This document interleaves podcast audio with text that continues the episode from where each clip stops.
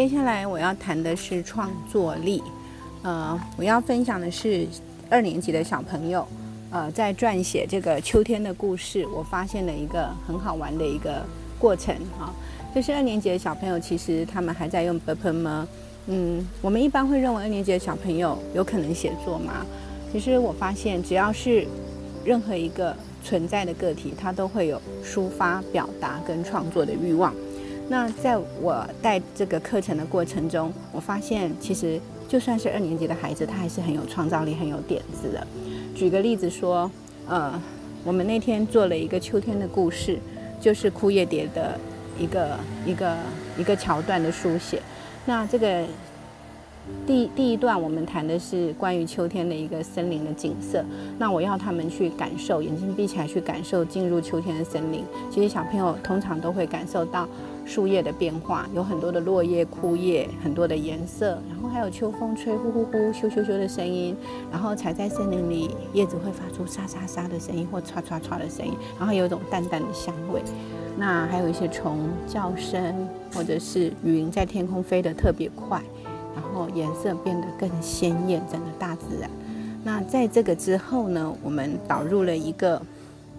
呃，枯叶蝶的影片，但是现在碰到一个小难题了，就是我们要讨论怎么由第二段走到第二段，然后那个小主角跟枯叶蝶的互动会是什么？哦，这个时候小男孩、小女孩就开始思考了。哦，他们要怎么样把枯叶蝶的桥段，呃，去衔接到这个文章里？有一个小女孩就说，她走着走着，有一片叶子飘下来，竟然停在她的肩膀上。哦，叶子怎么不会飘落呢？原来它有脚，是一只枯叶蝶。我觉得好惊喜。然后有一个小男孩呢，他就说：“嗯，这个这个我也有想到，就是树枝上的叶子都被风吹落，只有一一一片叶子在上面，怎么那个风都没有办法把它吹落？它好像紧紧地抓住树枝。我一看，原来是一只枯叶蝶。好，另一个小男孩就觉得这个不好，因为他们讲的都是跟风有关。我可不可以做做别的？”他就跟我说：“老师，我想要得到创作奖，我要说跟他们不一样的，可以吗？”我说：“可以。”结果他就说：“他跟他的小狗到森林里散步，走着走着，吹来了，就是走着走着，一阵风吹落，那个枯叶像雨一般的掉落。嗯，这个意象很美。然后小狗汪汪汪叫了两声，原来。”小狗的鼻子上停了一片枯叶，枯叶它怎么甩都甩不到。小狗左左就是摇头晃脑的甩，那个枯叶还是还是停在它的鼻子上。结果小男孩仔细一看，原来是一只枯叶蝶。然后小狗打了一声哈啾，喷嚏一声哈啾。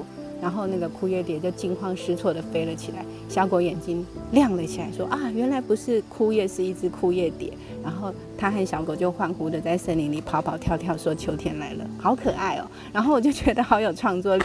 他就说：“老师，我这个创作奖可不可以得分？那我会设计说，创作奖如果是一个心形的轮廓，就是他的 idea 不错。那如果是实心的一个爱心，就是非常棒。我就给他一个非常棒，他就兴奋了起来。他说：“那我还要创作，我还有想法。”结果他的想想法就源源不断的进来，然后。他就讲到说，秋天的时候有一个小蜗牛，它背着它的壳慢慢的走，它感受到秋风，它感受到，呃，大自然的颜色开始变化了。正到它走啊走的时候，就有一片落叶飘了下来，就挡挡在它的路前。他发现这这个这片叶子很特别，它不是躺着，它是竖着的。啊，蜗牛就用它的触角碰一碰它，结果那个叶片也伸出了它的触角。哇，原来它是一只蝴蝶耶！小蜗牛就好兴奋说：“我还以为你是枯叶，原来你有触角。”结果它又伸出了六只脚，然后开始跳起了枯叶舞。就在它跳的时候，树上的枯叶又再次飘下。小蜗牛看得眼花缭乱，它不知道哪一片是蝴蝶在跳舞，还是哪一片是枯叶。哇，这个也是很棒！它就又创造出另外一个桥段。当然，也有一些小男孩是比较可能玩了比较多三 C 用品，他们就说：“老师，老师，我也有创意。我的创意是。”我走一走，走一走，在森林里踩着落叶稀稀疏的前进，一踩发现溅出的血，原来枯叶被也被我踩死，然后血肉模糊。然后这样子的桥段，我就会跟他。当然你不能够说不行，你不能写这个。你要说哇，这个桥段也让人家很惊讶。可是你们觉得写起来感觉如何？然后旁边小男孩就会说，老师，那个蝴蝶没有血耶，你知道吗？它不会流出血的颜色，它乱讲的。然后另一个同学就说，你踩过去的时候，蝴蝶也不会叫痛，你怎么知道你把它踩得血肉模糊？然后他们就开始推翻了这个。然后后来有一个小女孩就说，好血腥哦，一点都不美。哎，好，那你就可以针对这个做一个总结，说虽然这也是一个创意，一个插曲，可是。跟前面的你所写的那种感觉，还有像你们所提出的问题，你觉得适不适合？然后他们就说不适合，然后他们就开始又往下一步走，说啊，我知道了，我要写的一个是有点像那个，他有伪装的能力，所以我要说的是有有，就是有一棵很漂亮的树，然后上面都充满了各式各样的那个缤纷的秋天的叶子，然后呢，呃，阳光洒落，每个叶子颜色都好美好美。那那个小男孩就盯着一个一一，就是其中最矮的那个树枝观察。就他在观察的时候，他正在看着叶子的颜色和纹理的时候，就突然有一个叶片跳，就跳，就是开始，就是呃直立起来开始走，在他眼前走动。他就吓了一跳，他以为是森林的魔法，没想到是一只枯叶蝶小帅哥，他在表演他的绝技，因为。它叶子，它的它的翅膀一面是蓝跟黄的亮丽的颜色，一面是枯叶颜色。它在那边呃一开一合的时候，展现它美丽的舞姿。然后小男孩看了目瞪口呆。然后表演完毕，枯叶蝶像还还拿出了一个露露珠的的镜子照着自己，觉得自己是个小帅哥。当他表演完毕之后，他就飘，然后轻轻地飞了起来，消失在秋风中。这时候，那棵树上的所有落叶全部落下。然后枯叶蝶也消失在这一片的落叶中。哎，我觉得他这个桥段也也蛮美的，那个文学性跟那种戏剧性的张力就出来了。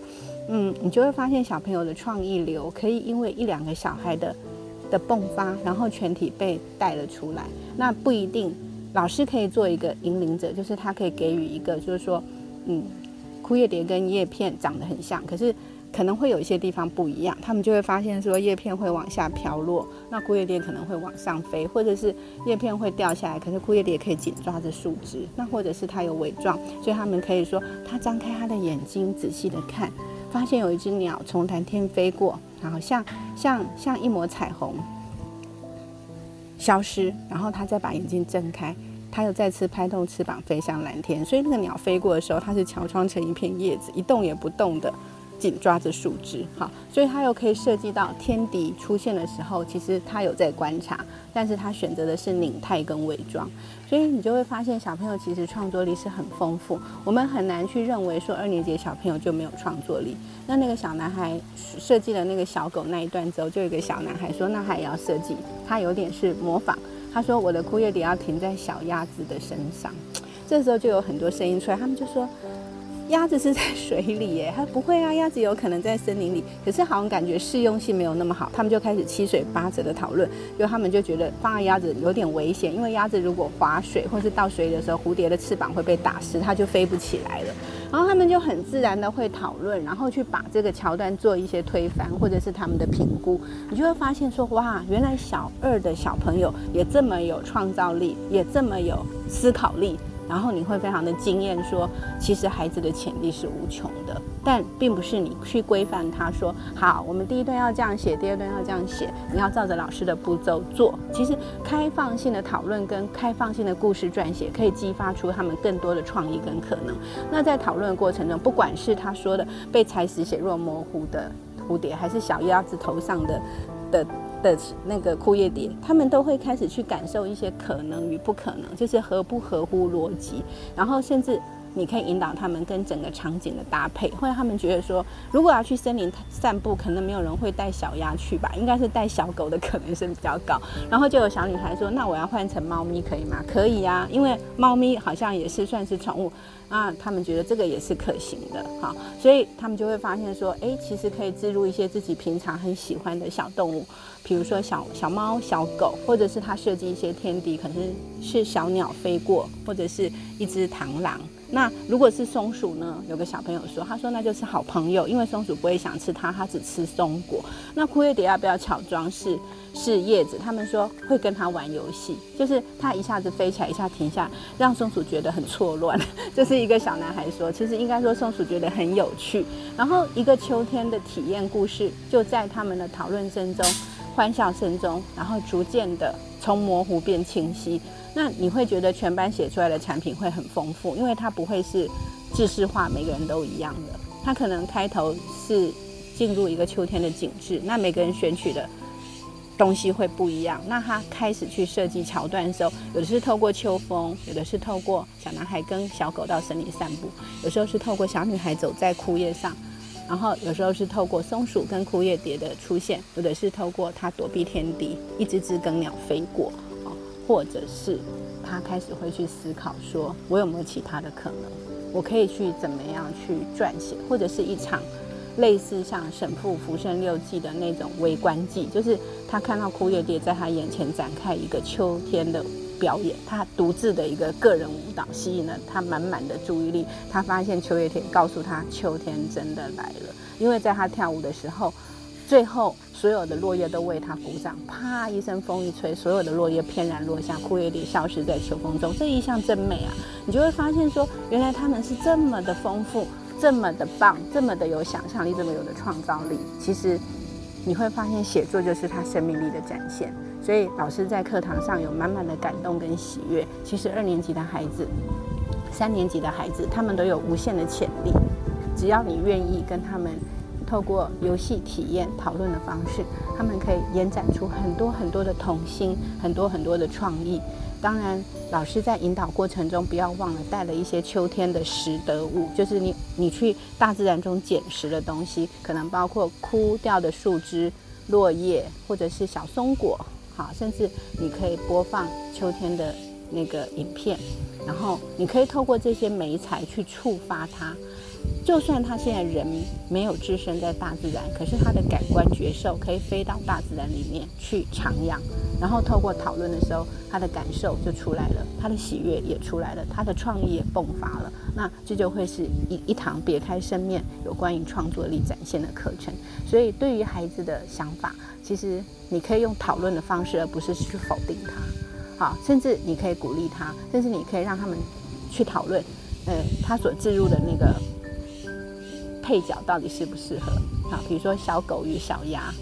那后来有个小男孩说：“那猪适不适合？”说：“哎，你你家会养猪吗？”他就说：“不可能。”所以他们就开始会有一些讨论，然后跟场景的搭配度，他们也会开始去理解。所以有很多思辨性的东西，在二年级，他们其实也会开始去思考。那七嘴八舌之下，其实有很多的创意的迸发。